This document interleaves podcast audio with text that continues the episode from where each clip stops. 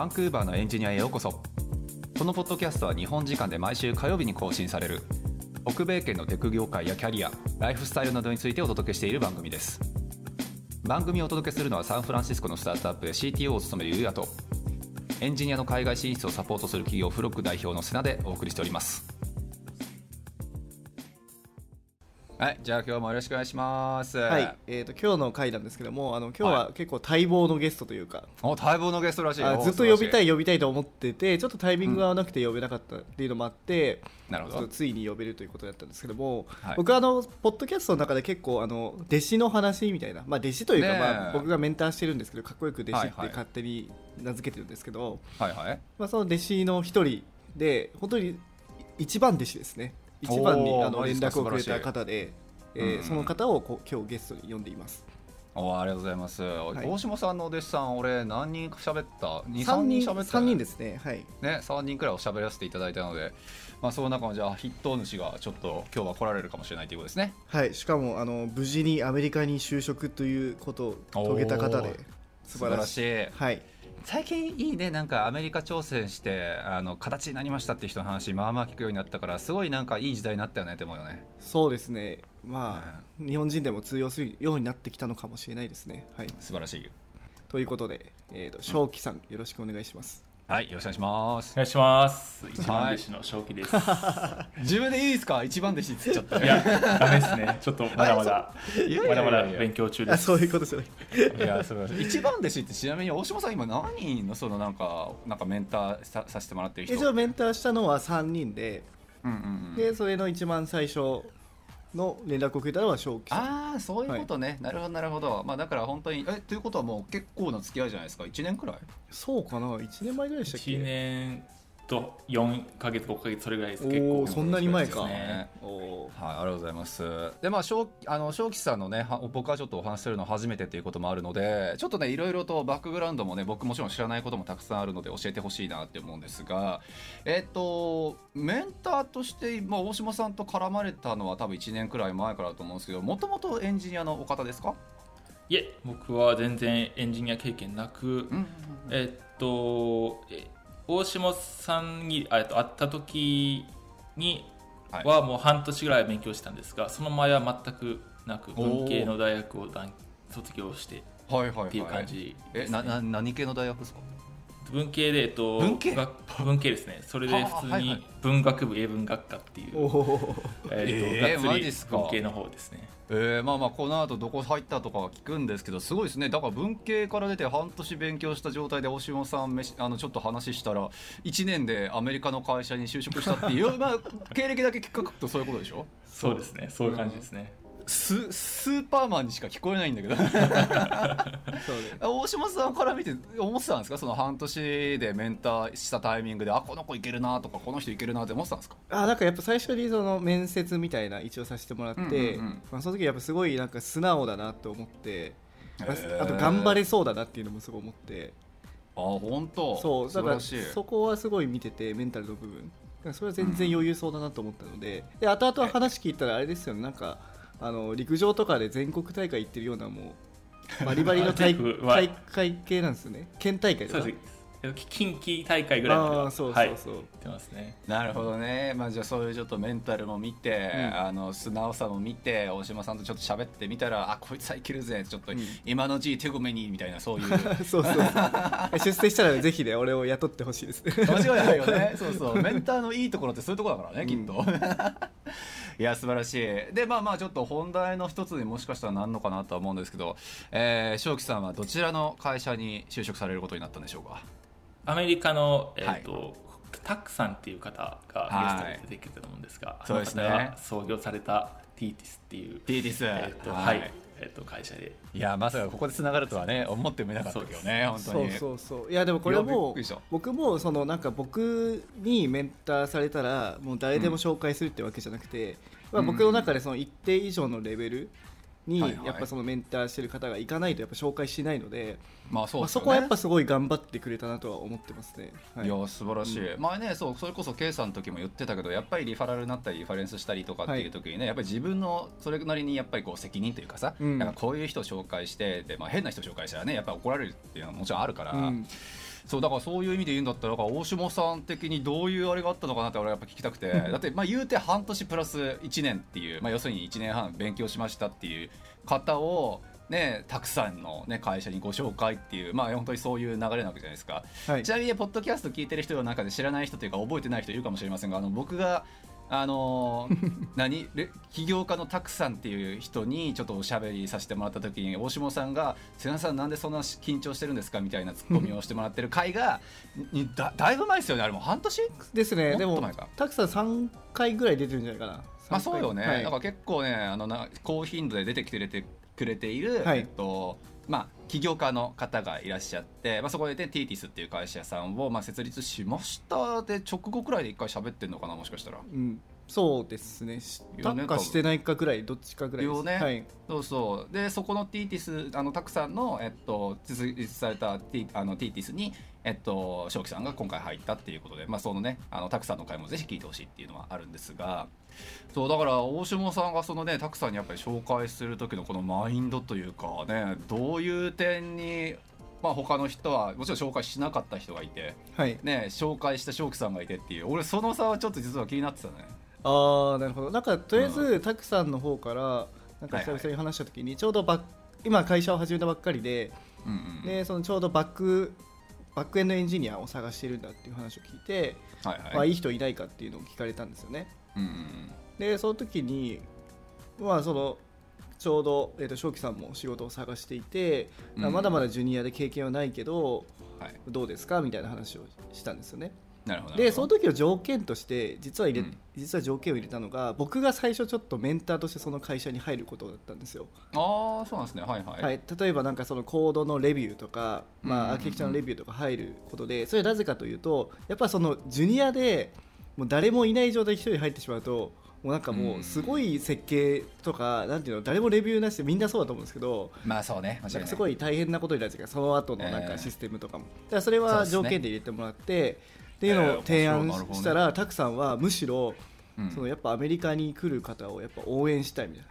アメリカで挑戦する日本人を応援したいっていうふうに言っていやいいねであの人のそのマインドね。いやもうさすががだなと思ったんですけども、はいはいはい。っていうので、まあ、ね。そこでえ OK してくれた。あで最初あれよね仕様みたいなの一応ああったよね。1か月とか。2ヶ月。そうですね、うん。最初そこそもそも最初インターンというか、うん。あうんうん。の経験を少しさせてもらうっていう感じで入ったのが、うん。正社員につながったっていう感じですね。なるほどなるほど。それはプロベーションも使用期間みたいなイメージだったんですかねそしたら。そうでもそうなんですかね。そういう感じなのかなと。そうですね、最初ははい。なんかえーなるほど。とパートタイムって感じだったので、うん。そうですね、まあはい。そこでじゃあちょっと実際のまあ本当にかけるのかとかチームとしてどうかみたいな多分たくさん的には見たところはちゃんと見て見た上で、まあ、その正社員っていう形でね今迎え入れられたということだと思うので本当にね認められたってことですよねいや素晴らしいね本当に。えー、間違いなはい。い正木さん的にはどうだったんですか？だって大下さんからそんなアメリカの会社紹介してもらってっていう。え経験ない僕でいいですかっていうねマインドが日本人だと働きそうだなっていう気もするけれども。いやその辺は当時したね。のねそうそう気持ちとか。当時はでもとりあえず経験を積みたいうん。なと思っていたので、嬉しかった半分はい。一人目の正社員みたいな、うん。正社員じゃない一人目で働くみたいなの聞いて、うん。いやこれやばいなみたいなのは思ってはいましたね、おーなるほどなるほど、はい、ただゆうやさんのサポートがあればなんとかいやでもできるのかな。いいよね。はい、それは確かにでも理想っすね。大島さんからその提案したんですか？たくさんに対して。メンターじゃなかったなんかまあ一回ちょっと数ヶ月くらい見せ一緒に、ね、このあの何？正樹さんの状況を見させてねみたいな。あそうですね。やっぱりあの同じあ一応ティーティスでやってることもあの、うん。ラーメンヒーローでやってるようなことで、まあ、大体なんか、様子どうなるか予想できたんですよね。やっぱり一人で、こうエンジニアやっぱ増えないで一人でやっていくことになってで、はいはい。そのビジネスサイドからの要望を全部受けるみたいなことになるので、うん。その時にどうフィルターをかけるかとかってすごい大事じゃないですか。でもっと言えばそのうん、技術選定とかも全部やっていかないといけないから、なるほどねなるほどね。それで何もなしでいったら絶対やばいなとはそうあの正樹さんの今後はい。のキャリア的にやばいなと思ったんですよねやっぱ俺俺でやってると実力も伸びないし。うんうん。まあだからまあ言っちゃあれかもしれないけどやっぱりビジネスサイドの人の要望っていうのを全てイエスマンで受けてしまって、もうそれが原因でもはや設計もぐちゃぐちゃになりねなんか収集がつかなくなる状況に入るのが果たして正気さんのキャリア的に良いのかっていう目線が大下さん的にも働いたってことだよね。はい、であとあの瀬名さんからもちょっと聞いたんですけどもちょっとバンクーバーのある方が、まあ、それこそなんか入ってしまっ入った時にそのシニアの方が抜けて自分一人になってしまって、あーそうね。その後すごい大変だったみたいな話もな何件か多分ああ瀬名さんから聞いていたので、それはなってほしくないなと思って思いましたね。はい。なるほどね。間違いない。いやでもすごいね。だから正気さん的にももう願ったり叶ったりの話だったんじゃないですかだって。本当にそうですね。めちゃくちゃ、ねはいあの正その社正社員にもなれてそれからサポートいただけてっていう感じで。なるほどですね。いや間違いない間違いないちなみにちょっと汚い話大島さんはそのあれお金もらってんの？その T もらってないですもらってないです。もらってないんだ。ああ違う違う待って待って待って。あの T ディスに入った時メンタルした時はもらいましたけど、でもそりゃそうよね。そりゃそのそうよね。い前のそのなんかやメメンターの方よね。メンターん？メメンターメンターの方はもう俺ももらってないメンタルの方はもらってないですけど T ディスに入った時のそのレビューとかではもらってます。もらってるよね当然ね、はいそうですそうそう、はい。い、やそこそこはやっぱり仕事なののではい。そうそう間違い間違いない、そこはねなんか日本の会社にこういう話をさしてさ、うんあのーまあ、例えば俺みたいなのがちょっとじゃあね紹介したしコンサルかなんかにちょっと入らせてくださいよっつったら、うん。多分無料でさせられる会社がやっぱり それはあるかもしれない。それはでもね、そうよお互いにとって良くないからね。そうそう、んなあなあになっちゃうなと思ってそう間違いなくなあなあになっちちゃうから、だからそこはさすがやっぱりちゃんとエンジニアと起業家のね間からのコミュニケーションっていうのがちゃんとできてるたくさんらしいなっていうところではい、それでなんかそのたくさんは、まああのうん。僕が今ちょっとあのそこのアドバイザー的なポジションが抜けたんですけども、はいはい。引き続きそういう方を入れてくれてるみたいでそうですよね、うんうんうん。そうですね。はい。多分定期的に多分メンタリングはしてもらってるんじゃないですかね。レビューとかも。そうですね。その方もそのあのなんか若若い世代を応援したいからうん。ちょっとちょっと無償でやっていただけるみたいな感じで、えー。半半分ぐらい無償であそのミーティングしていただいてるっていう状態ですね。なるほどね。すごいななんかアメリカのやっぱりそういうね第一線でやってる方々が日本人の次のちょっとステップを応援したいっていうのは大きいよねやっぱり。本当にそうですね。だからそこをさ、やっぱ今までも話してたけどやっぱ日本人特権ですよねまさにいやそうそうそう。なんかやっぱり日本人まだまだ少ないしみんなちょっと頑張りたいみたいな気持ちみんな持ってるじゃないですか、うん間違いない。これが成功してるインド人とか中国人だったらもしかしたら違うかもしれないじゃないですか、そうでねでもなんか日本人ってやっぱそのしょ少ないからこそマイノリティだからこそ応援したいみたいなのありますよねやっぱこっちで。そうねうん。間違いないですね、まあ、だからそれはだから一長一短じゃない。結局インドやっぱり中国のコミュニティは大きすぎるからさ。はいそうそうそれこそだってアメリカのビザの一端でやっぱりインド人優遇とまで見てもいいくらいのやっぱり就労のね条件があったりとかやっぱりするしやっぱりコミュニティはコミュニティで大きくしたいなって思うけどまあでも本当に大島さんのように今からスタートする人たちがまだまだねあの少ないしこ小さいコミュニティだからこそまあ目が届きやすいっていうのは間違いなくあるよね、うん、確かに。そうなのでちょっと今やっぱりそのそうね海外に出るっていう分に関しては本当にいい時期かもしれないですよね。そうやって第一線でやってる人たちもそれなりの数やっぱり出てきてそうでやっぱり今から頑張りたいっていう人たちが本当に目につきやすい時期だと思うから、まあ、そこにちょっともう正気さんは胃の一番に飛び込んでっていう。いやすごいよね。あの行動力。多分僕ツイッターでそのなんかこれから弟子を取りますみたいなのをはいはいはい。やった時に一番先にた連絡してくれて確か一番先に本当に話したんですよね。一番最初に、うん。あそうなんですね。うん、でなんかね15人か20人ぐらい話したんですけどはいはいもうなんか最初で OK っていうのはあんまりないと思うからすごいな。まあそうよね、ん。結果だって2 3 20人くらいでそれさ喋って3人がねやっぱりフィルターしかあ最初で2入ってない人なんですけど、はい。あ、2人か、はい。いやだからそうよね。やっぱり行動力の一言に合うんだけれども、だからあれだね普通のって言ったら言い方がすごく俺は嫌いだけれどもなんかやっぱりその今文系で大学卒業されたんでしたっけ？もうされた？そうですね。しましたしてってい。うことか、ね、はい。だから文、ね、私文系やしとか私なんかまだ経験がないからっていうことで、ね、大島さんに声かけることすらしないのが多分もう100人中98人くらいっていうイメージだと思うんですが。そうでもその時やっぱりでも正気さん的にはね本当になんかチャンスはつかまなみたいな形でこう乗り出す勇気があったってことですよねその時多分。そうですね。なんかマイナスにはならないなって思ったのでとりあえずうんメッセージを送ってみようっていうねえそうなんですよねマイナスになることなんか絶対あるわけないんだからみんなバンバカバンバカ送って大島さんのどんどんじリソースを割けばいい。いいのにっていうふうにね思いながらも、ね。なかなかね。うん。まあ、どんどん送ればいいのになと僕も思いますねそういう方に関しては。はい、はい。い、や間違いないと思います。はい。いやで素晴らしい。ちょっとアジェンダ見てます？瀬名さん、うんうん。見てる今。じゃあちょっとあの正気さんのあの、はい。もう少し深いなんていうんですかね経験というか今までの話をしたいなと思うんですけども、はいお願いします。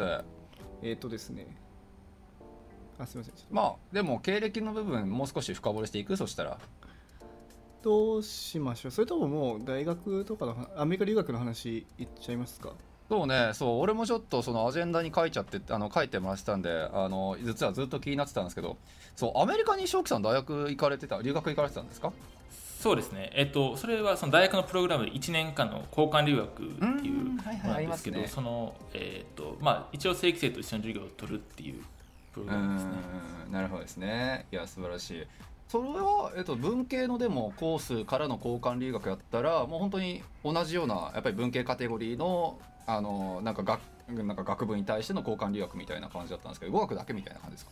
いやえっと基本何でも取れるっていう感じでう、ん。えっとうん、そうですね、ご語学研授業は僕は1個も取らなくて、はいはい。そのその当時、その教育系専攻だったんで、教育系授業取ってみたりとか、はいはい。まあ、何でも取れるので、なんかちょっと、えっと、なんか面白そうなの取ってみたりとか、そういう感じでしたね。なるほどですね。そのじゃあ1年間っていうのの交換留学時期で結構英語の部分に関してはなんとかなったなっていうノリですかねそうですね、なんとかはなりましたね。なんとかまあはい、交換留学って割とその、えっと、交換留学行くまでにうん。何点、トイなんだっけ TOEFL 何点以上みたいなのあったりしてそれそこである程度その勉強はしてたのでああそうですね。てからもなんとかなったんですが、まあ、そこかうんら授業を受けてもうちょっと上がっていったっていう感じですかね。へえなるほどね。なんか交換留学ってさお僕もやっぱり耳には結構するんですけどなんか人によってなんかレビューがまちまちですごいやっぱり交換留学のなんか大きい大日本の大きい大学から日本カナダの大きい例えば大学のに交換留学行ったんだけどなんか蓋開けてみたらクラスメートほぼ全員日本人みたいな。なんかそういうのもねたまになんか耳にするらしかったんですけどそういう意味だとあのえっと正気さんが行かれた交換留学はもうそんな感じじゃなくてもう現地の人たちにガンガンこう乗り込んでって現地の人と同じコース取ってみたいな感じの交換留学だったんですか？そうですね。なんかえー僕は日本人一人ポツンみたいなのを持ってるみたいな。ええい。や結構メンタル鍛えられる期間じゃないですかだって。いやーメンタルはきました。やばいっしょだってねいくら日本で勉強していたとはいえどもっていうねいや分かんなかったですね。全然分かんなかったしね、1年間っていうじゃあそのスパルタ期間を乗り越えてっていう部分だと思いますがなんかねアジェンダによると結構この語学留学とかそういった部分に関してはいろいろ議論したい部分が正気さんも実はあんのかなっていうのはちょっと見ていたんですけどなんかありました？語学留学の良し悪しとかそういう話かな？うんそうですね。なんか、まあ、語学留学いい悪いは僕別にないかなとは思ってるんですが、うんうんうんうん。そうですね。なんかどれどういう目的を持ってるかによってはやっぱそうですね。選ぶ留学を間違えてはいけないんだろうなっていうのがうんいやそれは間違いないですね。そう語学留学っていうのってさだって他の国の人であなた今日こここに何しに来たのって聞いた時に語学だけみたいな感じの話ってあんま聞かなくないっていうのがやっぱりあって。そう本当になんか日本人だけのなんか特殊な文化だよなっていうのは、まあ、僕自身はずっとね感じてる部分ではあったのでそれこそ本当にね正気さんみたいに大学交換みたいな交換留学みたいな感じで大学ちょっとね覗いてみたりとかでそこへ何かしらのやっぱり勉強をねがなんか学位取ったりなんかしてっていう部分が僕は結構ね正規留学っていう風な文脈で論文書いてる偉い人とかいるんですけどそういう人がねどんどんどんどんちょっと増えてくれればいいなっていう文脈でそう僕は記事とかねよく書いているっていうのがあるのでそうもう僕僕はあれですよ語学留学生から目の敵にされてますよ。あんなやつがいるからって、ちなみになんでその交換留学に行こうと思ったんですかなんか学部は英文科だから、多分英語が得意だったとは思うんですけども、うんうんうん。みんみんな行くもんだなんですか？それとも？いえみんなではないですね。そうね。えっとそうですね。半分い一回行かないかあ半分も行くんだでもやっぱり。ただただね1年行く人は本当にもうちょっと3あ4分の1とかそれぐらいかもな、あへえそうなんですね。ちなみにちょっと参考までのレベルですがどちらの大学行かれてた？えっと日本では。なんだっけ。日本では同志社大学ですね。あああうちの嫁と一緒じゃないですか。あそうあそうですか。あそうなんです。うちの嫁とあれ？うんうちの嫁と一緒だわ。はいはい。えーあそうなんですね。あの僕同志社のですねあのキャンパスであの23回ちょっとボケっと嫁待ってたことだけあります。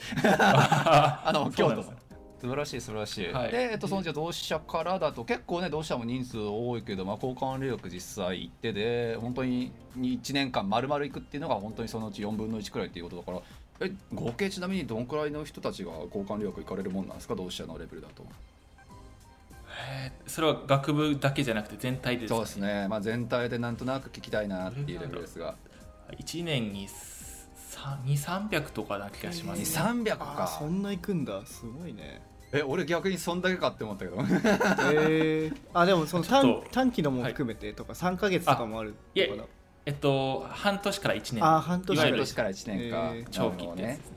ちょっと勝手なこと言って分かんないんですけど多分ささ2 200から400の間ぐらいだったと思うんですね、大体ってこ。とかまあでもあれでしょ正気さんのその同期というかまあ同じ時期に渡航された方はまああんまりいなかったってことですよね。さっき一人ポツンっていう話をしてたけど。えーっとまあえっと同じ学科には数名友達はいたんですが、うんうんうんえーっとそうですね。向こうの大学先では日本人さあでも78名かな。言って78名ぐらいって感じでした、えなるほどですね。素晴らしいでもそれはじゃあまあ昔からあれですかね。アメリカとかそういう文化交流みたいなのには興味はずっとあったってことですかねえっと、そうです、まあ、昔からそうですね。なんか高校が割と国際的な高校っていうのがあってうん。そのそこでなんかみんな英語をバリバリ喋れるんですね。でいやなんか自分だけできんの悔しいなみたいなところかだら興味が。えじゃあなんでそこに入ったんですか逆に翔翔くんは？ああそこはたまたま？あの、えーまあ大学がついてるっていうのが一つとうん。あと僕その時割とその陸上バリバリやってた時あなんであなるほど。その施設施設備が良かったっていうのがああそういうのもありますね。へー。はい。なるほどね、素晴らしい。同志社組だとねなんか同志社高校でしたっけ？なんかエスカレーターみたいなの入る人も多いっていうふうに聞いてたけどあそういうのとは全く関係なしに正気さんは別のそういうなんかインターナショナルインターナショナルスクールですか？その英語えっとバリバリって、いや、えー、と同志国際って言われてるところなんですけど、へえー、とインターナショナルスクールってインターナショナルスクールですね。その帰国子女が帰、えっと、はあ。来るっていう感じのへえそんなのあるんですね。知らなかった。素晴らしい。ありがとうございます。なるほどね。まあじゃあそういうちょっとまあ国際交流しやすい環境にもあったし、まあ、英語をしゃべる人も周りにもいたし、まあ、うん。結構じゃあその海外っていうのが近い環境にはずっといらっしゃったってことですよね多分。そうですねはい。素晴らしい。なるほどね、まあ、じゃあそこからで話をちょっと膨らましていいのか分かんないですけど、まあ、結局文系でずっと勉強されてたわけじゃないですか。はい。そう。で、えっと、卒業要するに数ヶ月前なのか1年前なのかくらいの期間のタイミングで大島さんに多分あのメンターしてください言ってるっていう時期だと思うんですがはいその文系で勉強してる中でようエンジニアに転校しようと思ったねっていう シンプルな疑問が。そこは気になるよね。どのタイミングでエンジニア行こうと思ったのか。えっとそその要因がなんか3つぐらい重なったっていうのがあって、うん。そのまずその、えっとしちょうど就活時期だったんですね。はい。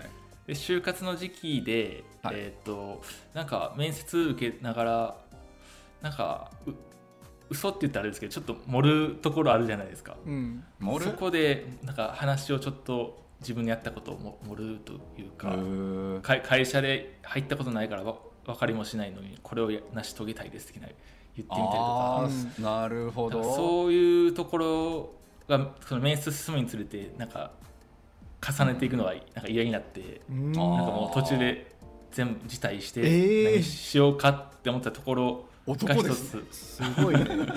そ なるほどれねと,、えっとそこにプラス、えっとで何しようかと思った時にその、うん。自分の何が向いてんのやろって考えた時に割はい。と一つのことを突き詰めるのが好きというか、うん。うーんなるほどなるほど。何か自分でオリジナルの何かをするのが好きっていうのがあって、うん。なんか専門的なことがいいのかなってうっすら思った時はいはいがあって、かつ、えーあれですかねその割とその前にベトナムでインターンをしててううん。んでその時にそのなんか割とテクノロジーで問題を解決したことがあって、ほうほう。えっと、それからそのテクノロジーとかそういうところに興味があったっていうところですかね。うんなるほどですね。そのタイミングとか適性とか興味っていううん3つぐらいの要因でうん。エンジニアになろう。へえ。じゃあねなんか思いつきとなんかふわっとした思いつきだけではなくて ちゃんと自己分析をされた上でっていうのでああワンチャンエンジニアかなって一応一応行き着いたってことですよねそうですね。えー、それはすごいよね。なんか前最近エンジニアになんでなったのって聞くときに なんとなくとかさ食えるからとかって人がすごく多いからまあいいよ全然それはいいんだけどっていう、まあ、そういう話を聞くとちょっと目にうこ鱗感がちょっとあるよね。ちなみにさすいませんねちょっと申し訳ない。俺大島さんとね正樹さんに聞きたいんですけど俺ね、はい。あれなんですよ。日本で大学出てないからなんかその就職活動みたいなあれとかなんて言うんだっけあのなんか新卒？そうそう新卒か新卒採用みたいなやつってやったことないんですよ、うん。なんか今の正気さんの話聞いてるとなんか嘘800みたいな感じのことなんかも森に持ってみたいなのでなんかみんなすんのかなっていうのが普通なんですかねそれがどうなんだろうね。どういう感じなんだろう。なんかどういう感じ？なんかなんか自分で嘘をついてるる感じがしてきたってこと？その面接を重ねるために。うん。嘘はついてる気はしてなかったんです。嘘僕嘘そもそも嘘をつこうと思って面接はしてないんですが、うん。どどうしてもそのこの会社に何どういうビジョンに共感するかとか何をしたいかって言われて、うん。あいや分かんないなってあまあそりゃそうよね。だってあんたの会社で働いたことないのにビジョンも減ったくれもないくやないってそれあるよ、俺はね、言いたいんだけどだってさ10社とか受けるじゃん。20社とか受けるじゃん、新卒でさそれでそれぞれのさビジョンとか見てさ自分なりにそれを解釈してさあここちょっとあの自分と合ってるかもしれないところをめちゃくちゃ広げて広げて広げて共感しますみたいに言うわけじゃん。多分そういうのが多分どんどん違和感を覚えたってことよね多分。そうですね、うん。もちろんやりたいことはあるんですがその、うん。別にその会社じゃなくてもいいのにその会社であるべき理由みたいなのを考えるところに何かいやわかるすごい。へえ面白いな俺。結構そそれれ興味あるんだけどえだってさ就活セミナーとかっていうのがもうあの多分翔く翔くんの大学でもあると思うんだけど1年ぐらいもう行われるわけね。4年生とか。あのほど。3年生からあるかな？僕らだと、うん。で僕らも大学院の時もあったし、はいはい。っていうのでもうなんかでもうこうしろこうしたらこうしようみたいなもうすごいなんかあのとにかく自己分析しようとか、なんかそのなんて言うんだろう。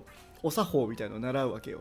で僕らも就活セミナーにほとんど出てなかったけどもちろん、はいはいでそれがそれなんかそうみんななんか同じ色に染まんないといけないみたいな感じで。でグループ面接とかしたら地獄だよね。みんななんかさもう真面目ちゃんでさなんかもうさすごいなんかあなんかそのテンプレートみたいなことみんな言うよね、うん。そうですね、えー。そういうところにうん。何かそうですね。違和感というかなんかあそうなんですね。その自分主体で生きていきたいなみたいな。かっこいいね。でも、はい。でもさあれでしょ同志社行ってさ海外行ってさ新卒ブランドバリバリじゃん。ほぼさいいいとこいっぱい入れるじゃーそうよね。んお父さん、お母さんんマジねあの日本の普通日本の考えだったらお父さんお母さん泣いちゃうよね、そうですね。いや最初はえっていう感じだったんですが、そうよね。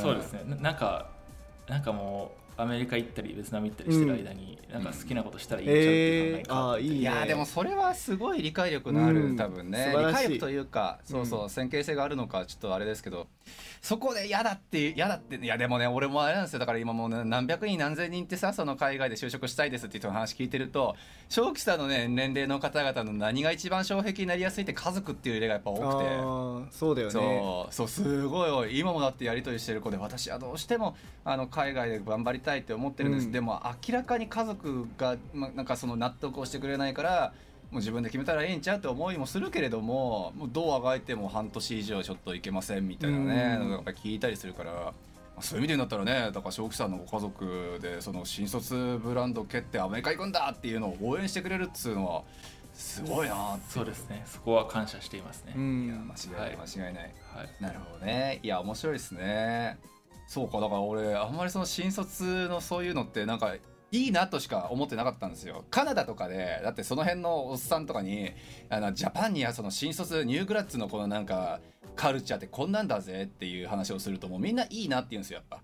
だって新卒で会社入ってほぼノースキルノーノーレッジ、なナレッジで入ったとしたって、まあ、会社がだって教えてくれるしもはや学費払わなくちゃいけないレベルのことをちゃんと教えてくれるわけじゃないですか。そう。でそれでまあ本当にほぼ1年くらい研修研修みたいな大大手の場合とかですけどね、そうってなってでもそんな全てを会社が教育してくれるなんてなんてラッキーな国に君は生まれたんだって言われるけどまあでもね今の話聞いてるとねなんかじゃあいざちょっとやってる側としてはっていう部分だとすればまあちょっとそのなんかみんなにさっき染まるっていう大下さんの意見がさいもしかしたらヒットに来るかもわかんないけどなんか違うなっていう部分をやっぱり押し曲げながらみんな頑張ってるという人もいるのかもねってちょっと思ったよね。と僕の妻に聞いて面白かったのがはいそのえっとその留学に日本に来てたんですねその、うんうんうん。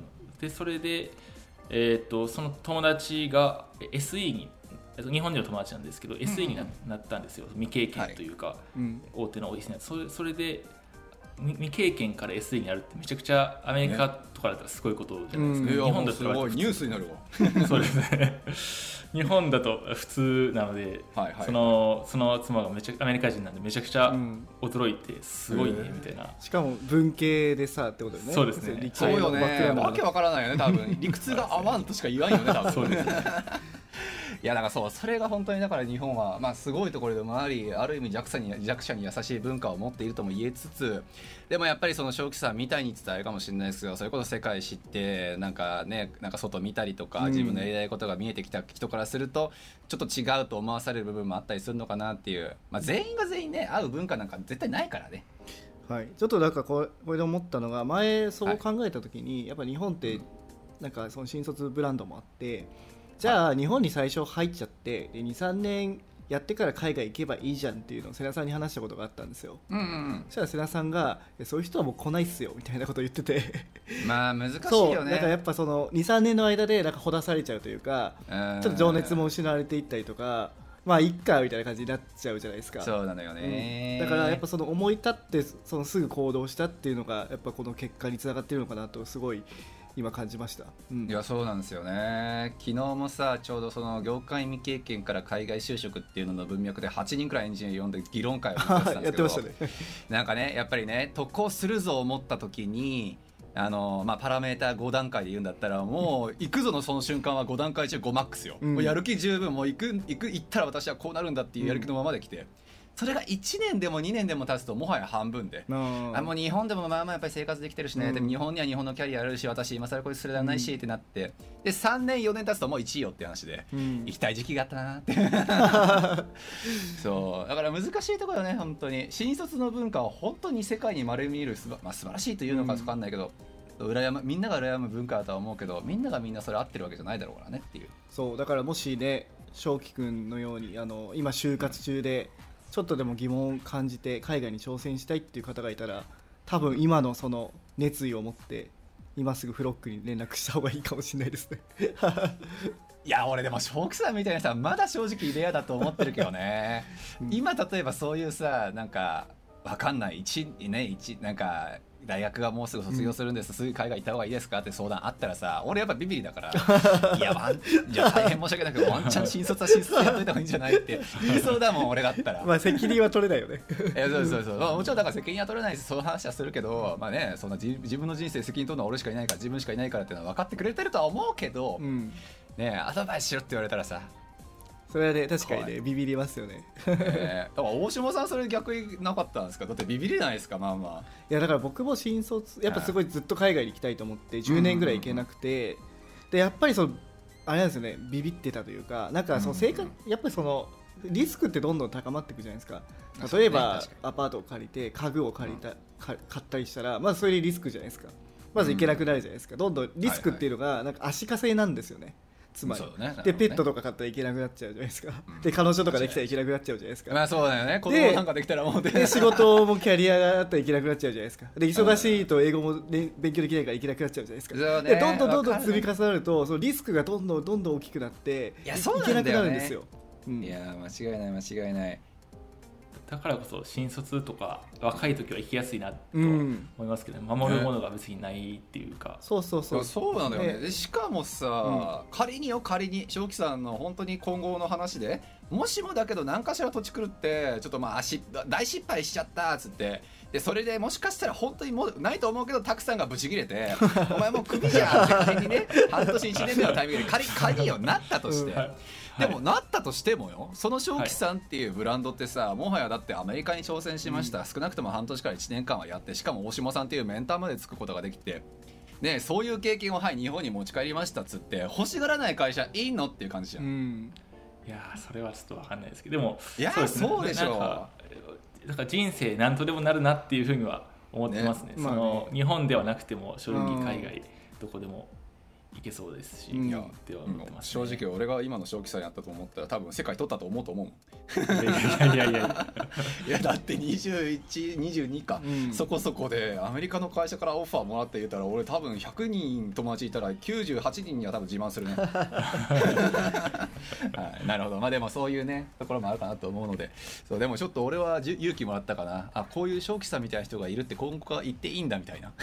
ああなるほどね。確かにね。そうそうそうそう。いやそすごいよね。なんかドラマみたいな話よねそこで。ドラマみたいな話だよね全部はいなんか内内定じゃないかその。プロセスを全部切蹴ったんですよね。あーあー新卒のあれは。ねそうか。すごいよね、はい。うん。じゃあ次いきますか？はい。そう。これもでもそうね俺すごいちょっと気になってた部分だな。やっぱりその半年たかだかって言ったらすごい言い方悪いけどやっぱり勉強してでうん。大下さんのメンターいくら受けたと言ってもねやっぱり1年とかっていうの中ででやっぱり TTS のそれこそたくさんにちょっと認めるもらえても認めてもらえるまでになるっていうのは独学のやっぱりその流れとかっていう部分は結構俺も気になってて。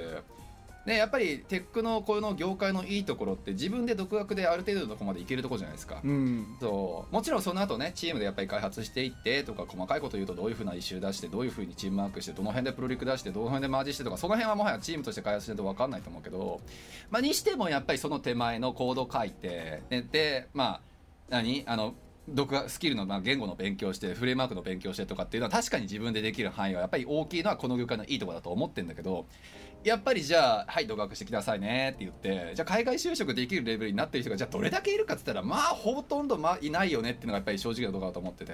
うん。その点で言うとあの正気さんはそのまあ計1年半くらいかな独学してましたっていう期間の中いくら若いとは言ってもっていう意味でもちょっと流れには何か秘密があったんじゃないかなと勝手に思ってるんですけどどうだったんですかね？最初何から始めてどういうふうにちょっと勉強していたとかってなんかざっくりと教えてもらってもいいですか？最初そうですね。まずまああのそのすでにエンジニアを目指しているというかややりつつある友達にうん。まず連絡してみましたね、うん。理系の。えっとそうですね理系情報系の言ってるはい。人がいたので、まず連絡をして、はい。まず何をしたらいいっていうのを、うん。まあ、自分をし自分では軽く調べつつなんですが、ははい。えっと、聞いて軽くその最初のロードマップというかサービスとかいろいろ教えてもらってへっていうのがスタートしましたね。なるほどね。はい。まあ、情報系のお友達が近くにいたっていうラッキーはあるにしても自分からやっぱりね声をかけていくっていうのはそうねやっぱり行動力なのかな、うん。なるほどその次は？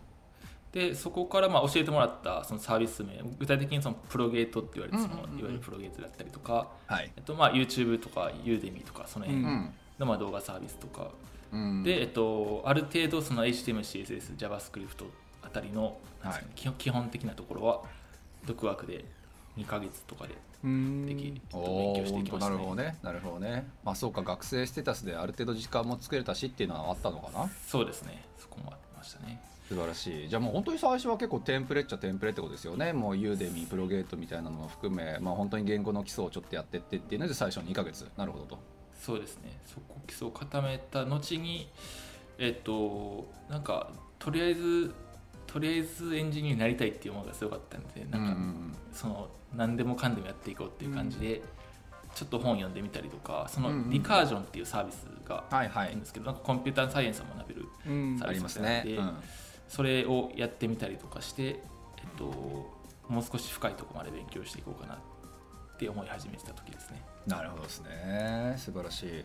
リカージョンね結構最近あの使ってますよっていう人増えましたよねすごい、えー日本のサービスですか、日本だと俺持ってんだけどこれ。そうですね、えっとですよね。日本えただ創業者は、えっと、アメリカ人と日本人の方なんですがでアメリカに住んでる方なんですが、えっとうん。日本人向けにサービスを提供しているという感じ。そうよね。俺多分リカージョンのね日本人側の人多分フォローしてくれてんじゃないかなそう結構ねフォロワーの方でリカージョン使ってるって人が結構周りに多かったんで、うんそう名前は俺も知ってたんですけど。なるほどね。はいそこで学んでるうちに、えっと、大島さんと出会ったっていう感じですね。んなるほど。ここで出てくるわけですね。そうね。だから僕と出会った時は本当に基礎の基礎を知ってる感じでうん。でこれからフレームワークの使い方とかを学んでちょっと実践的なところを学んでいこうみたいなうん確か感じだったと覚えてるんですけど合ってます？そんな感じですよね。そうですね。はい。まだ API とは何かのあたり。うんうんうんなるほどね。なるほどね。ですね。うんはいはいはい。実際本当にサービスで開発するときにどこで役立つのみたいなの分かんないところのベースってことですよね。そうですね。そこからですね。いや素晴らしい。すごいね。でもそう考えると API なんぞやのベースで大島さんに声かけたって大島さん大丈夫？そうなんですよ。そうなんですよね、うん。今思えば開発経験ありますか？とか当然聞いたんだろうけれども、そうね。ないっつったわけでしょ？多分。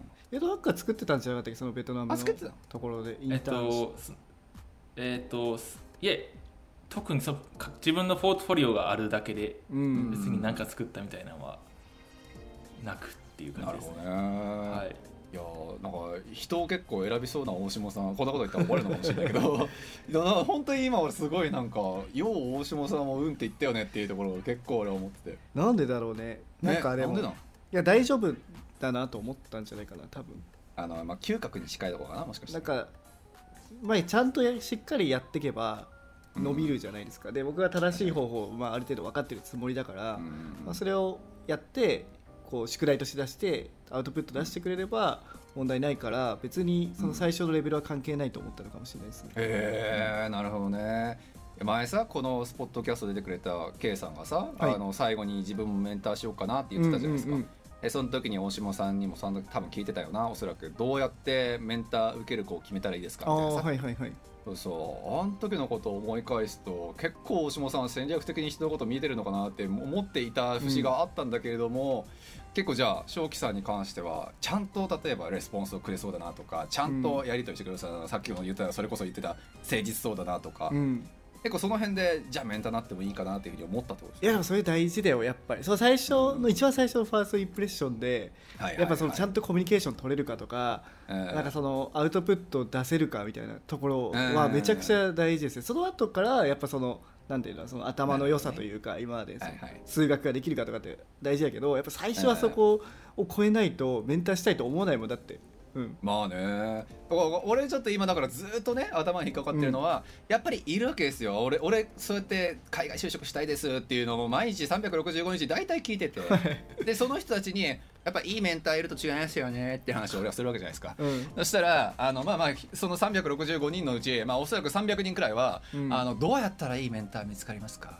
うん。どうやったら私を見てもらえますか？みたいななんか恋バナみたいな感じで発展するわけですよ、そうだからまあまあ俺がそれのね疑問を今抱いてるから大島さんはやっぱりどうやってっていうのをちょっと今紐解こうと。いやそれでひ必死なんですけどそこはやっぱり天性のものだと思いますけどね。今までやってきたそのこ人とのコミュニケーションの仕方とかうん。なんかそういうのがやっぱ使われるからそれを今すぐかもしそのコミュニケーション力が低かったら、あーまあね。正直難しいと思います。めちゃくちゃか頑張ってトレーニングしないと、うん。うん。なんか感動的なストーリーでもない以上は難しいかもしれないよね。うん、無理僕だ大丈夫でした。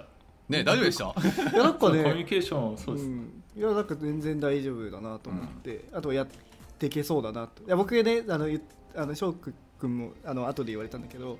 めちゃくちゃ厳しいからそれついてこれるみたいなの聞いたら 大丈夫って言ってたんで、はい、ああ、ね。じゃあ大島さんの脅しにもちゃんと屈すなかったっていう。そうそうそう最初ああ厳しいタイプの人かと思ったんですけど。なるほどね全然そんなことなく。いやなんか本当ですか？本当だよ。僕ってさ多分そのすごい物事を直接的に言う人だから嫌な人はすごい嫌だと思うんだよね、そういうの言われると。なるほど、ね、だからそのいワンクッション挟んで言われたいっていう人もいると思うんだけど僕はやっぱそれを直接伝えた方がやりやすいから、うん。まあそうなまあこうね十何年間もねコンピューターとねこう仕事してたらそうなっちゃうんだよね。ええエンジニア全員ダメみたいな感じい方ないですか？いやそうだって。いやそれが大丈夫かどうかっていう最初は聞いて、まあ、大丈夫って言ってたから、まあ大丈夫かなと思ったのもあるかな。はい。うん。いや素晴らしい、まあ、やっぱりそういう意味で言うんだったらねどうやってメンターに出会えるかそしてどうやってメンターを探すかメメンター探すかうん。っていう部分だと、なんだろうね。コミュニケーション能力と自分のやり気を伝えるなんか意気込みみたいなのを正確に伝えられるかってことになるのかな。うん。しまああとはやる気よね。うんなんかねわかんないね。その辺。ねこれ難しいよ本当に。でも確かに俺もさなんか誰でも彼でもなんか私めあの瀬野さんメンターついてくださいよとか言われるけど嫌だって言っちゃうもんねやっぱり。しかもさ人によるじゃないですか。例えばそう。世良さんはダメでも僕だったら OK とか、そういうのもあるじゃないですか。間違いない間違いない相性もあるから、まあ、その一人にあの断られても多分他の人全然大丈夫だと思うんで。就活に似てるよね、なんか。今人募集してないけど将来的にするかもしれないじゃん。あそう。わかるかもしれない。そうそうそう。だってさすがになところですね大島さんが例えばねメンター例えば5人メンティあののメンティーになりま5人のメンティーになりましたとかって言ったらさまあそれ以上やっぱり受けるとまあまあ時間圧迫するだろうし、あだってなるだろうしさ。はいはいすいませんねちょっとそのメンター云々の部分ですごい時間食っちゃいましたが。はいじゃあ。ありがとうございます。なんかその辺で話しておきたいことありますか？なんか独学で勉強でここ大変だったとか、まあ、メンタリングでここ良かった、悪かったとか。そうね。うん。そうですね。メンタリングで良かったとこっていうと、やっぱり自分の進んでる方向性はこれでいいんかっていうのが分かるっていうのが大きいですね、いややっぱりそこは本当そうよね。間違わなかったのが1年半でなんとかなって大きい要因かなというふうに思ってますね。確かに。いやね最初ね実はねあの翔輝君はね Java をややりたいって言ってて。えー、なでなぜかというと彼なりにそのアメリカの求人を調べた時に Java の、はい。バックエンドは Java の案件が多いっていうのを見つけたらしい,、まあ確かにね。らしいんだけども、うん。でうん多分その未経験で入るのってそれって多分大手だと思うんだよね、Java 使ってそうね。間違いない。そう。でもそこでやっぱ未経験で入るの難しいからやっぱスタートアップだよねっていう話になって、うん。じゃあスタートアップだったら何がいいかってなるとやっぱ Node.js が多いと思うんだよね、そりゃそうだよね、うん。でフロントもバックもある程度できたらできできる人も募集してることも多いから、そうだね。ちょっと Java, あの Java のスプリングやってたよね最初。スプリングブートやってたけど、ね。ね、やめてちょっと Node.js やろうって言って、うんうん、でしかもねその Java って結構そのバージョンによってなんかコードが動かなかったりとか、うん。あと ID の設定とかすごい難しかったりするんだよそうね、ん。間違いないですね。だからそういうのでそこに時間食うよりはちゃんとその開発あのコードを書くこととかその設計とかに時間を使おうって言ってやったのはすごいあれはすごいいい,、ね。いい判断だったのかなとは個人的には思ってるんですけど。そうですね、あこう間違えてたら今頃何してたろうってレベルでやばかった気がしますね。ね。まあ遠回りには間違いなくなったよねどちらにしても。うん。まあ、結局、まあ、そのオブジェクト思考を学べたりしてうん。良かったところはあったんですが、やっぱりそうですね。変えてよかったなって思うところは大きい。いやでもそここそ本当にメンター使う部分の一番大きいところだよね。だって確かにさ求人見てなんかあーなんか最近のじゃあエンジニアの求人こんなの多いんだっていう風になったら確かに Java 多いだろうなっていうなるだろうしまあ、未だに PHP ってやっぱりワードも出てくるだろうし、うん。そう今これ未だにそれこそ Ruby on Rails なんかも数だけでいいんだったらまだまだ多いし、ね、ってなるけど例えばさまあ、カナダの話になっちゃうけどもやっぱり例えば業界未経験でビザの交渉ができてなおかつそれなりのポジションで就最初、ね、あの就職できるところっつったらやっぱりスタートアップに限られるところはやっぱりどうしてもあって、それこそやっぱり50人以下ね40人30人くらい規模くらいの、多分スタートアップが一番目安目目安としては大きくって。うんで多分そういう会社ってまだシード A にも乗ってなくってやっぱり今集金調達ちょっとやややりだしましたよとか、そんなレベルじゃないですか。でしたらさそんな作ったばっかりで2 3 0人の会社で Java 採用してるわけがなくてわけがないわけじゃないけど、まあやっぱり少なくて、うん。まあじゃあ数で言うんだったらねその目線で見たら確かに JS だよねってノードだよねバックエンドだったらねとかって話になるのはまあやっぱりいないと分かんないじゃないですか業界に。うんまあ、採用する側になったら分かるよね。やっぱその JS のエンジニアがやっぱ世界でやっぱ多いから、採用もしやすいっていうのもあってスタートアップはそういうのを採用してるんだよねそうね、まあ、もちろん数の話なのであって Java はもちろんね、ベースにスプリント全然やってるところももうそれは一番全然あるから、やることが無駄とはもちろん言わないけれどもシンプルにどっちのやっぱりねに振った方が早いかとか数の暴力に受けられるかっていうんだったらまあそれはね確かにその時の判断っていうのは間違っては絶対なかったよね。そうですね。なるほど。ですね。あとはその時間配分とかやっぱり間違わ間違いなかったなっていうところとああのその勉強してる時にやっぱりその一人でやってるとうん。なんか新しいこと新しいことをやり続けちゃうんですが、けど、うん。そのゆうやさんとやってる時にその一つのことをしっかりその突き詰めるというか、はいはい。例えばなんか REST API と何かから入ったりとか、はいはいはい。ちょっと軽くその JWT とかそのセキュリティ周りのあの辺とかをもうちょっと深く勉強してみようみたいなところとかで結局そういう調べるところの力もついたりして、うん。なるほどね。そその辺をうまく調整できたのが今生きてきてるなというふうに思いますね。いやでも本当そうだよな。その辺のやっぱりね自分の進んでる指針をちゃんと見てくれる人がねどっかにいるっていうのはやっぱ大きいよな。なんか人類全員ひ みんなに一人メンターがつけばいいんですけどね。まあそんな都合よくはできていないんだけれどもそうしかもねそのめ僕側にとっても例えば REST API とか、その JWT に関して今の話だと知らない部分とかもこうアウトプットして出してくれるので、僕としても勉強になったりとかもあの、ね、あね。忘れてる部分とかあるからそういうのはすごい良かったですね。はい、素晴らしい素晴らしい。はい、で他は？他はそうですね。まあもう一個そのつながりができたっていうところはかなり大きいなと思っててそこだよねそのやっぱりね。もうこれが、まあ、いね まあいろんないあるよ絶対にメンターとして大島さんについてもらって良かったこと悪かったこと絶対いっぱいあるよ。いっぱいある上であ どれがあっていあえて一個だけもしも今この全ての引き出しの中で一個だけ大島さんが引っ張ろうってなった時にさそれは人脈っていうよね。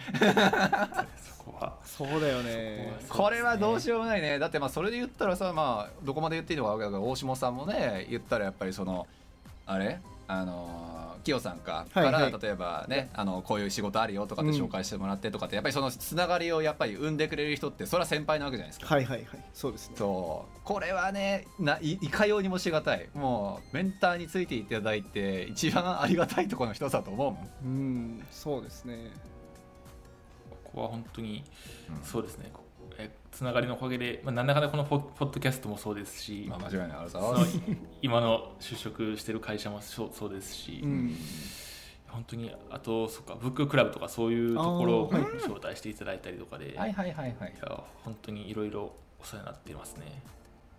ありがとうございます。なるほどね。まあ、なので、ちょっとそうですね、メンターについてもらって、まだまあそこはね、いろいろあるよね。でも、大下さんもさっき言ったけどさ、あの、全員メンターついてるから、じゃあ全員を全員なんかアメリカの会社に紹介するかっつったらさ、まあ、そういうわけではもちろんないわけで。もちろんそうですねはいそうそう。なんかそこはもちろんね、なんかメンターついたからみんながみんな何回紹介してもらえるんだぞっていうのは、これは誤解あるかなとは思うけど、ただまあやっぱりメンターについてもらってね、メンター側もさ、やっぱりせっかく今まで頑張って教えてきたんだしっていう意味で、どっかしらやっぱり入ってほしいじゃん、いいとこに。まあそうですね。だから全力でね。探しますし、そのうん。なんかあの面接対策とかも一緒にしますよね、うんね間違いない。これやっぱりあれだろうな。あのどうやったらいいメンティーになれるかそしてどうやったらいいメンターになれるかっていう回をやるべきかもしれないよね、そうね。ただ僕がやってることも全然間違ってることも多いと思うから、うん、間違いない。なんか他の方もぜひ聞いてみたいですね。どういうふうにメンタリングしてるのかとか、うん。ちょっと真面目にそれやろうかな。すいません。ちょっと別の回の話になっちゃうから、はい。い、いや。はい。やりましょう。はい。お願いします。なるほどね。はい、まあ、あとはそんなとこですか？悪かった点とかなかった？それ考えたんですけどね昨日ちょっと寝ながらあったかなと考えたんですけど、うん。ないんですよねそれが。なんかないかな。大下さんいじめられたとかないですか？酒を強要された。いやないですなねいか全然ないですよ。なんだろう考えたんですけどね。ちょっと俺これじゃあ頑張って俺が考えよう。なんだろうメンターについてもでいやでもそれはうあの例えうん。ば翔輝君がその必要以上に僕に期待しなかったとかっていうのはもしかしてあるかもしれないですね。あー僕はやっぱそのどあのコード僕はあんまり書書かなかったんですよ彼のために。でそれはやっぱ自分でで解決してほしいからでうん。であと答えをやっぱ僕教えないようにしててだから自分で調べてとか Stack Overflow 見てとかっていうやっぱその検索力を伸ばしてほしかったからそれをしてたんですよね。なるほど。でそこで期待してる方だったらなんでやってくんないのとかそのなんで教えてくんないのみたいな言われるけど彼はやっぱそこを自分でこう乗り越える力があったし僕にそこは期待してなかったっていうのはいい関係築けてたのかもしれないですね。俺これはめあれかもしんない、ちょっと一個の答えが見つかったかもしれない。おあのさ有料メンター系のやっぱりサービスあるじゃないであーありますすかねはい。俺どうしてもねあれでメンター実はいるんですよっていう人がすごい伸びてる実感があんまりなくて、いうん。やもちろんすごいあのいいメンターさんがいてっていうのに聞くよ全然、うん。たまに本当に10人に1人くらいだけど、でも有料メンター系のあれでそういう関係性がなんで成り立ってないのかなって思った時に思うとお金払うじゃん。で払った側はさそれはちょっと払った分やってよってなるじゃん、うん。だから大島さんの今のさ「お前これ自分で調べようよ」とか言ったら「お前職務放棄か」っていう あれになるじゃん。でメンターしてる側はさあの金もらってるわけじゃん、うん。あのそれ以上の関係性築こうとは思わないじゃん。そう時給そうそう20ドルで。時給20ドルで例えばやっててその人に10時間かけたって200ドルにしかならないわけで、うん。お金をベースに考えた時にじゃあそういう人にさアメリカの会社紹介しようかってなると思ったらけ金換算すると200ドルで紹介してんのか 俺ってそれはなるし。だからやっぱそういうことかもしれないなって今思った。だからやっぱりそうそう、うん。その人のねやっぱり伸びしろやったりとかこの人やったら本当に上行くって思える、あれもそうだしそうメンターメンティー側かのそのさっき言ったあまりにも期待しすぎない、うん。全ての答えが全て返ってくると思わない前提みたいなの。これ大事かもしれないねワンちゃん。確かに。そうですね。僕もしお金を払っゆうやさんに払ってたとしたら、なんかもっと聞いてたと思いますね。なんかあー。ああもっそと聞きまくって教えてくれなかったなんでやねんってやっ なるかもしれないよね。ね。いやでもさそれは大島さんのやってることのが正直俺は正しいとまあ思わざるを得ないとこやっぱあって。そうそれは自分で自走できる能力ってみんな言うじゃないですか。いやだって業務なんてねそればそう業務 それそれだからねまさに、うん。ねうん。なんか全員もうそれは聞いて聞いて答えてくれる先輩いるやろうけども、うん。結局自分でググって自分で解解決しての能力値がいずれは絶対必要になるわけで、そこをメンターにめ求めるっつうのは俺は多分違うと思ってるから。そうだからヒントヒントを出すのはいいんですよ、そうヒントはね、うん。いいと思うのよね。このパスを出してあげればいいんだけど。そうこう調べてああ調べてこういうワードで例えば検索したらワンチャンこういうのが引っかかるからくらいやったらねそうそうそう。いいのかもしれないけど。うん。そう全部コード1から10まで書いてあげて全ての解決をしてあげてたらその人伸びるわけないやんっていう。でも金もらってたらそれやるかもしれないねっていう。あそれはあるかもしれないいやそういうことなのかな？ちょっと聞いてる方々の中でねメンター探してる人でそう有料メンター俺いいと思うよ。いいと思うけど多分使い方だなって思ったやっぱ。いやでねちょっとこれちょっと あのねこれすごいいい話があってまあ無料でやってるじゃないですか。で僕は全然無料でも、あの翔輝くんがね今度こう伸びたりしてこれは翔輝くんのこうのネットワークとかで僕がいいことあるかもしれないからっていうのでやってるわけですよね。ね。はい。でなんかねそのいつだっけなサンクスギビングクリスマスかな、クリスマスかその辺にサンクスギサンクスギビングに翔輝くんがなんかどうしてもあのお礼がしたいからそのアマアマゾンのギフトカードを送りたいんですって言ってくれていやでも学生だし働いてないしもう全然いいよって言ったらもうちゃんと、結構な額ちゃんと送ってくれておお素晴らしい本当にありがとうマジい。い子だなと思って、うん、十分でした。足りなかった。いやいや全然全然足りて。ちょ大島さんも足りないって言ってた。世良さんは前足りないって言ってたけどね。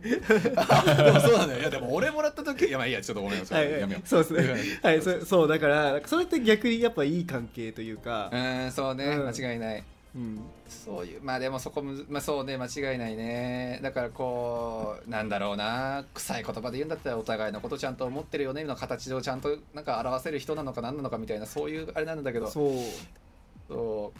いい関係ってなんだろうねって話になるから。う。ん多分だから僕が逆の立場だったらやっぱ分かっていや本当に全部自分の感謝の気持ちを何かしら形に変えたかったんじゃないかなと思うんですよね正気君ねもちろん、うん、そういうのって本当に、はいする必要があるなと思っていたのあるなというかししたいっていう気持ちだったのでうん。いやいい良かったですよね。だから大島さんとしてもだからそうやってやっぱ、まあ、考えてくれる子がやっぱついたっていうのもあれやし、うん。ね。そうそう正気さん的にもそうやっても全然お釣りが来ると思ったんだろうから。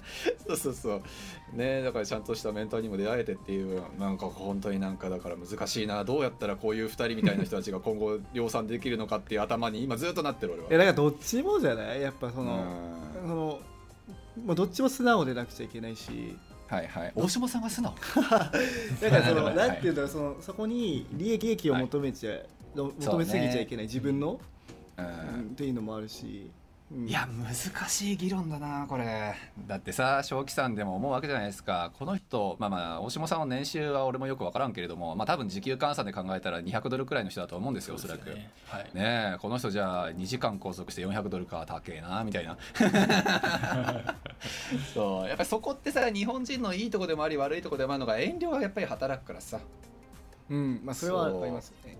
ねえだからそういうのも緩和見て考えるとこういうなんかメンターメンティーの本当にちゃんとした文化っていうのを根付かせるっていうのは実は結構難しい課題だなって今ずっと思った。そうね。だからお金逆ある意味そのお金の関係っていうのは、まあ、逆にさっぱりしてていいっていう人もいるかもしれまあないですね。そうね。うん。それは間違いない、うん。もう気兼ねなく聞けるし、うん気兼ねなく答えられるしっていう、あんま深いこと考えなくていいのは確かにそれはいいこともあると思う。そう。だからまあどっちがいいとかじゃなくて本当に自分がいいと思う方をやってほしいですね、ではいちょっと最後なんですけどもあの実際に就職されて今どんな業務をやられているのかっていうことと、これから例えば、えー、と会社が今あれですねシアトルにあったりとかするのでだから引っ越ししたりとか、あとはもっと言えば今後のキャリアとかどうしたらいいのかなっていうのをちょっとお伺いしたいです。まずどんな業務をしているかってところなんですけど僕は、えっとえー一応フロントもやってますがメインはバックエンドでやってるっていう感じですでバックエンドでそのまあえっ、とバックエンドバリバリ API を書いたりたまにその GCP とかであの、えー、とあの辺をいじってみたりとかして、えっと、そっち側を中心にやっているという感じです。で、えっと、そうですね、なんか具体的にそのサービス的なところなんですけど、うんうん。えっと、その、えーなんですかね、糖尿糖尿病患者向というか、糖尿病患者だったり、その、うん何か健康に疾患を持っている人向けのサービスで、はい。その人らの悩みがその何を食べたらいいか分からないっていう悩みがあってそれ、うんまあ要するにその簡単に言うとその人そういう人向けに、えー、とその食の好みとかを分析してうん。こういう商品がおすすめですよっていうレコメンドをしてその商品を送るっていうシステムを作っています。なるほどなるほはい、で、えーっとそうですね。でまあこれからシアトルに引っ越すっていうところなんですけど、えーっとちょうどそれがあと2週間後とかイエ1週間後か、いや会えますね。2時間ぐらいで行けるから。そうですね。うん。はい、そうなんですね。1週間後に、今、えっと、ノースカロライナ州っていうアメリカの南部うん。のあたりにいるんですけど、そこから車で1週間ぐらいかけて、えっと、シアトルまでマジで？行くんですよね。やば。結構1週疲れるやつだそうですね。えノースカロライナからでしょ？右下だよね。1週間かかる？右下だよねノースカロライナ。そうそうそうそう。右下から左,、左上に行く感じだよね多分。そうですね。はい。うん結構端から端で、飛ばしても1週間。えぐ。あまあ飛ばして1週間ですね。えぐ。すごい。えぐいね。いや間違いない。なるほどね。この間バンクーバーからあのケロナまで、えっと車で6時間かけて行ってきたけどあれのかける78倍かって思うとやってらんないですね。なかなか、はい、きついなと思います。だから日本がすっぽり、日本のその端の端から、うんえっと、端の端まで行って30何時間とかなんですよ。ああそうなんですか。で僕があ実際行くのは40あ52時間か。うぐらいかかるんで、なるほ多分アメリカ広いなって感じですアね。メリカ広いなマジで。いやーお疲れ様でございます。なるほどね。じゃあそれがえっと2週間後でしたっけ？そうですね。えー、1週間後に出発して2週間後に来あてそっか一週間かかるか。まあそうごめんね。そういうわけでね、はい。はい。い。や素晴らしい。ちょっと俺ねそうまああのやっぱりたくさんのやってる会社っていうわけではないけれどもだからってわけではないけどティーティスのことはもうちょっと聞きたいことが実はあって今はい。そうそうティーティス今創業してあの会社って何年くらいとか知ってます？何年っていうか。大えっ体、と、多分1年ちょっとだと思ってますね。はい。何人くらいちなみに今メンバーいいんですか？開発の方で。開発は、えっと、正社員が2人で、うんえっと、その、えー先ほど言っていたそのメメンターというか、はいはい。アドバイスで入ってくれてる方が1人の3人で回してますね。えー、素晴らしい。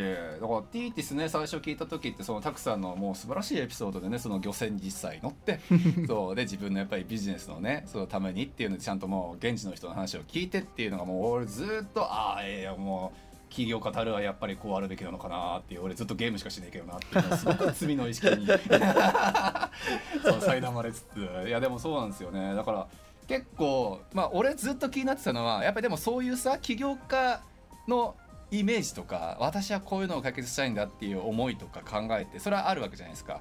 でなんか実際にサービス作る側ってさあのそのたくさんから実際にこのサービスはこういうなんかコンセプトのもとで作ってるんだぞみたいなそういうなんか意識の共有とかってどういうふうにしてるのかなって実はずっと考えてて。例えばよなんかか開発してる側の人もその糖尿病患者の人と実際にちょっとあのフェイス2フェイスで会う機会があるとか、まあ、それはだって芽生えるじゃないですか。あ自分のサービスはこういう人の元に届いてるんだみたいな。なんかそういうのってスタートアップ段階の会社さんってやってたりするのかなっていうのはちょっと気になってたんですけど。そうですね。やっぱりその意識というか、えっとどこどういう方向を目指していくべきっていう議論的なのは、えっと、毎週毎週はないんですけどその、うん。えっと、ミーティングとかでうん。こういう方向いいよねっていうのを話したりしますしちょうど昨日とか今日あたりにそのえっとたたくさんがえその、えっと、社員がいるスラックでうん。そのこ今今後の未来の TTS えのなんか妄想みたいなのを投げてくださって。やっぱ大事だよなそういうのな。そう俺に抜けてるとこなんだよな、きっと。いや素晴らしい。俺今度たくさんにちょっと弟子入りしようかな。逆にメンタルだったこと一緒えメンタルになってもらう必要がある気がしてきた。で なるほどね。しかもそうですね。しかもタクさんもあれだよね。来月ぐらいにもうあの来るんだよね。そうですね。10月の最初の方あ10月の最初の方にシアトルはい。に引っ越されるんだよね、確か、うん。はい素晴らしい。素晴らしい。まあじゃあちょっと俺と大下さんは少なくとも遊びに行くもしくはまあそっちに来てもらう。まあ多分遊び行く方がいいよね。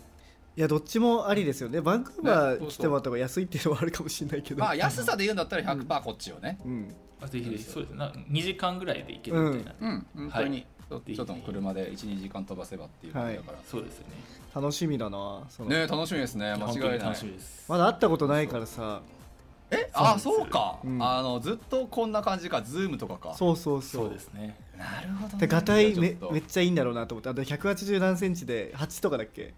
184です。4で。ムキ,、はい。ムキムキでしょ？なんかびっくりする。ねアウトで。大丈夫ですか？俺こんなムキムキに教えてたんだ怖みたいな。俺 こんなムキムキに舐めた口聞いてたんだって。怒られるみたいな思ってます。いやいやいや全然。はい。じゃあちょっと実際会った時にはお手柔らかにお願いします。いやいやこちらこそ。お願いしますちょっとじゃあ最後にじゃあこれからのあの正樹さんのキャリアについてちょっとお伺いしたいんですけどもうんうん。でもそのその前にちょっと一つエピソードを入れたくて、えっと、その僕がそうタクさんにあの正樹さんを紹介した時にタクさんが言ってたのがその彼がそのティーティスに入って例えばうん。1年とか2年とかでその技術を磨いてもらってその後に大手の会社に行ってほしいみたいなことを言ってて。でそれはその自分の会社を踏み台にしてステップアップして次の大きいところに行って活躍してほしいって言ってて。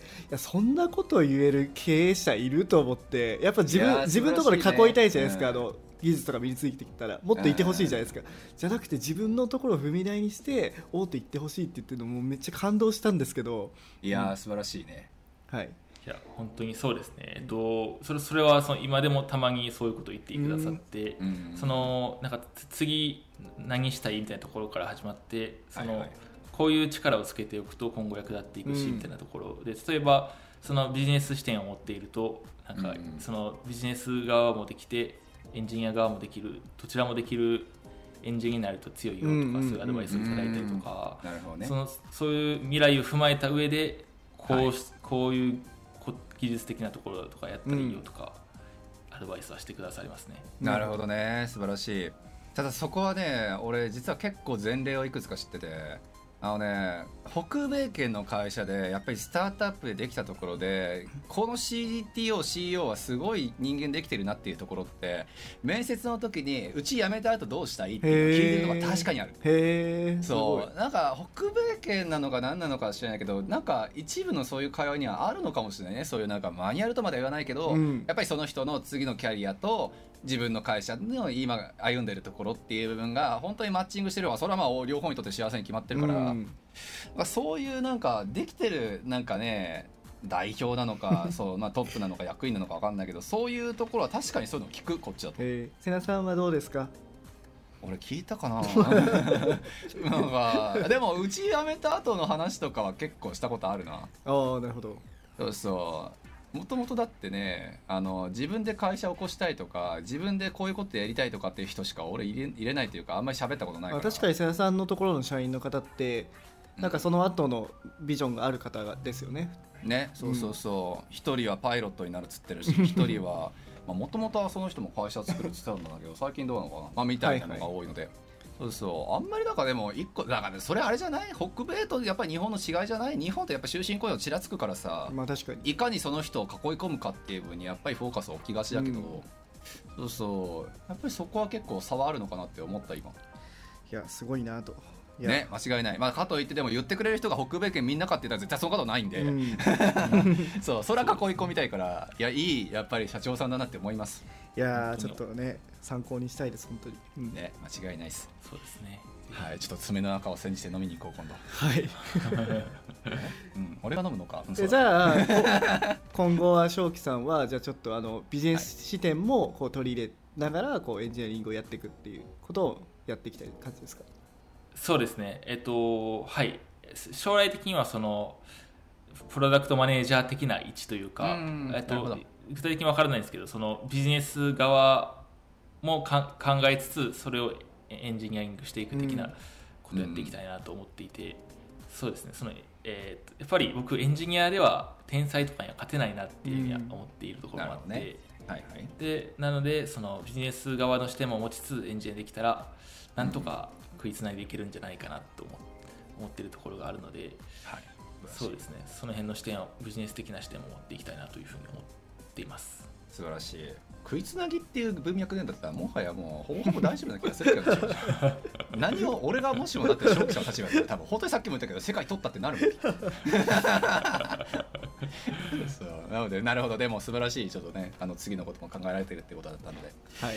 プロダクトマネージャー興味あるのはでもちょっと意外だったなでなんか文系からさ、まあ、理系に移った人の俺の勝手な偏見なんですけど結構がっつりなんかかコード書く側に回ってる人が多いなっていうのがちょっと思ってたことがあったんですけおど、なるほど、ね、そういうわけではないんだなっていうのは。とプロダクトマネージャーって言い方がちょっとわからないですけどその、まあ、もちろんそのコードを書いたりするエンジニアリングは好きっていうのはあるんですけど、その結局そのサービスは何なのかそのサービスをどうしたらよくなるのかって考えながらうんそうね。間違いないコードを書いていきたいっていうところがあるので、素晴らしい。あそうそうね。確かにプロダクトマネージャーでもコード書いてる人全然いるしね。まあ、CTO とか合ってるよね。だからスタートアップとかだとうんビジネスもやるし、その確かに。テクノロジーも考えるし、うんみたいなところで、うんうん、そうですね。まあでもその辺のね相談なんかもたくさんとかはもちろん乗ってくれるしもちろん大下さんもいろいろ意見くれるだろうから素晴らしい環境に今いらっしゃるかなと思いますので。